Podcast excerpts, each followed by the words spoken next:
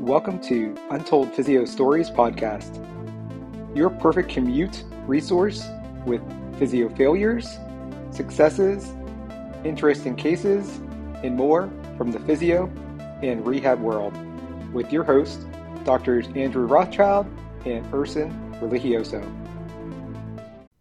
Welcome back to Untold Physio Stories podcast. I'm one of your hosts, Dr. E, with Modern Manual Therapy, Edge Mobility System, and our four month online mentoring program, Modern Rehab Mastery. And my co host is Dr. Andrew Rothschild with Modern Patient Education. How's it going tonight, Andrew? It's going well, Erson. How are you? Great. So uh, I had a patient reach out to me a couple weeks ago who I haven't seen in maybe six or seven years. And around that time, um, I think it was around the time when I first started really, uh, maybe it was even a bit longer because I was thinking I had just taken the SFMA and I used to talk about her in my early live seminars. Because when I first started measuring a lot of active versus passive straight leg raise, and she was this British Pilates instructor, and I always used to do impressions of her. My hamstrings are so tight, I said, my hamstrings are so tight, they're so tight. Meanwhile, she has a an active 80 degree straight, straight leg raise, but her passive straight leg raise was like 130 degrees. So oh, I yeah. used to say, like, are your hamstrings really that tight? You know, because. And this is before I used to say things like tightness is just the perception. I was just considering things like motor control stability, like they say in the SFMA. Um, so because it was a while ago, even though I was getting into that stuff a, a, little bit more of an active approach, I still did have a ton of manual, and that's what she got used to. And you know, it was a typical kind of 10 to 15 visits and send her on her way. She was very good. I was moving away from pathoanatomy, but I still kind of acknowledged a bit of more pathoanatomy than certainly I do now. So she comes to me, and um, she had been seeing one of my old students who eventually moved on to bigger and better things. I think he's in pro, might be an NFL now, treating some uh, with with an NFL team or something. But he left uh, behind a really good studio uh, they do most of the PTs there are strength coaches as well. So she had given up. She was so proud to tell me that uh, she doesn't do Pilates anymore. She's like, "Look at my glutes. Look at my look at my hamstrings. You know, they're so jacked." And I'm like, "Wow, yeah, they're great." You know, and she's like in her late 50s or early 60s or something. She's a, a, a professor, really smart lady, and her problem was that she always knew a little bit too much anatomy. You know, the patients who aren't quite clinicians, but they know anatomy because of their background, and they just they probably know a little too much for their own good. A little, little, little bit too much to be dangerous. Yes, yes. So her her combination of knowing a little bit too much and wanting the old Erson, all she could for the first half hour. I mean, this lady is a talker. For the first half hour, all she could tell me was all the approaches that have currently not been working everyone who she's seen uh, after me, all the ART and soft tissue release she's been getting, and and you know her only complaint is two to three out of ten wrist tightness and wrist pain that she gets when she's doing all her closed chain upper extremity stuff. If she's doing overhead presses, if she's doing any push-ups, any bench press, any planks, anything like that, her left wrist is just so tight. It's so tight. It's uncomfortable uh, mostly uncomfortable throughout the day, but never never more than a two or three out of ten. She's been getting ART for months. She's been getting soft oh. tissue release for months. And uh, and my old student Paul, I don't know if Paul Whistle, if you're still listening, if you still listen to this podcast, but uh, she said, I don't know if you even said this, Paul, but she said, you know, Paul and I just wish that we could have the old Erson back. I'm like, I haven't even done anything to you. She just said that like so many times in the first half hour, right? So just to kind of meet her halfway, I do a little ISTM. I'm trying to give her, you know, she she didn't read Todd Hargrove's book, or not Todd Hargrove, uh, Greg Lehman's book that I give everyone prior to their first visit. She's like, I got I got sick of reading that thing. I don't want to read it. I just I just know I need more tissue. Work. I'm like, what makes you think tissue work is going to work if you've been having like a year of tissue work on your wrist and, and your forearm? Like what what what's so different about my tissue work? As much as uh, I I'm flattered that you think my manual therapy is going to be better than these other three manual therapists, and it might be. You know, I just try to do things differently now. So I finally, finally convince her, you know, I'm just looking at her range. She just wants me to tissue work. I'm looking at her range. She doesn't even want me to touch her neck. She won't let me screen her neck. I'm like, fine, let me just look at her wrist.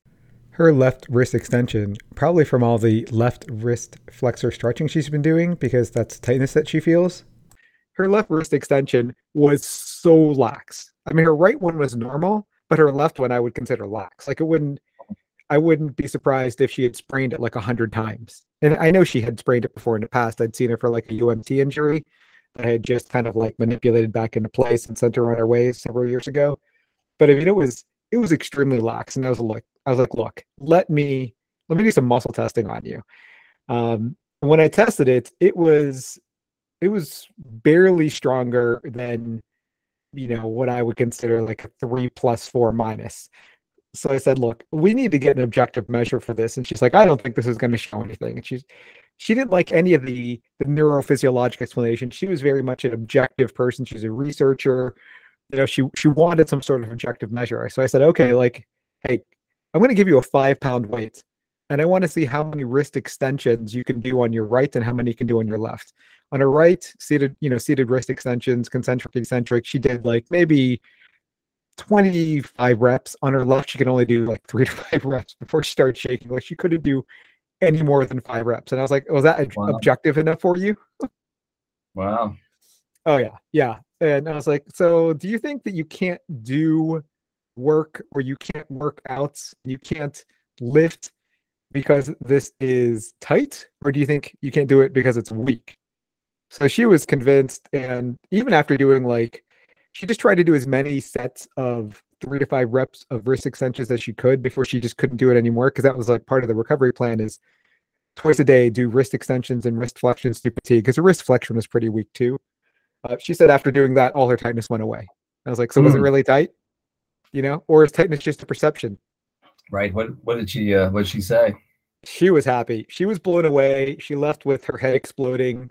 Uh, she just came back. She just followed up today, um, and it also turns out that uh, she didn't tell me this before because we talk about you know the recovery timeline or Greg Lehman's uh, cup analogy. It's also super small, in addition to it being super weak for having so much passive stretching done on it for so long. She also told me that she just passed out at work. She just keeled over, and I thought it was more serious, but it's mostly just stress. But I guess she's developed what they call chronic subjective dizziness. Have you ever heard of that? No. And it's like, well, dizziness is kind of subjective anyway, isn't it? And she said, no, right. you know, they could they could measure things like blood pressure changing, like orthostatic hypotension. Oh, that's fair. But she said, no, the, the, you know, there's nothing they could measure for this, and it's purely due to stress. Like, I guess she works 80 hour weeks and she's super stressed at work, you know. Um, so she has, has had this a couple times before. She she basically just worked herself or she you know she's working until she just like the room goes black and she just like falls over. Wow. Um, so yeah i was like well you're you're lucky that you only have uh, you know some wrist tightness and some shoulder complaints and some hip flexor complaints that uh she didn't want me to address any of those things because she you know she thought i was the new Erson was too hokey. But she did let me take a look at them today. Her shoulder she insisted was a super chronic thing um it, it got better immediately with um with cervical retraction and side bending to the right, which she thought was crazy because everyone was always just working on her right scalenes and right upper traps with like active release techniques, and all she ever did was passive stretching away. So naturally, of course, you know, cervical retraction, side bending forward. Worked immediately then with my new dynamometer setup that I talked to you about. There was at least a 30% deficit on the dynamometer with wrist extension and about a 15% deficit with wrist flexion. And again, her head was exploding at the objective measures that we were able to get. And on the hip flexors, with the left side, her complaint tight side, she had about a 15 kilogram pull, and on the right side, a 20 kilogram pull. So again, very much weak and not so much tight. Wow. So when are you, when are you making that video? What, what I will be making that probably sometime this week. Nice but I had to go home early today because my wife wasn't feeling well. So Rodan's not to shoot the video. awesome. Yeah, yeah. So is it weak or is it tight? What they say on social media is really a great saying. Chances are, if you uh, if you have your tightness released a hundred times, it, it's probably not tight, or maybe you need to start strengthening that. The best way to lengthen is to strengthen, right, Andrew? Exactly. All right, where can people find you? people can find me uh, on Instagram at a Rothschild PT, and uh, for now, still on Twitter a little bit. All right.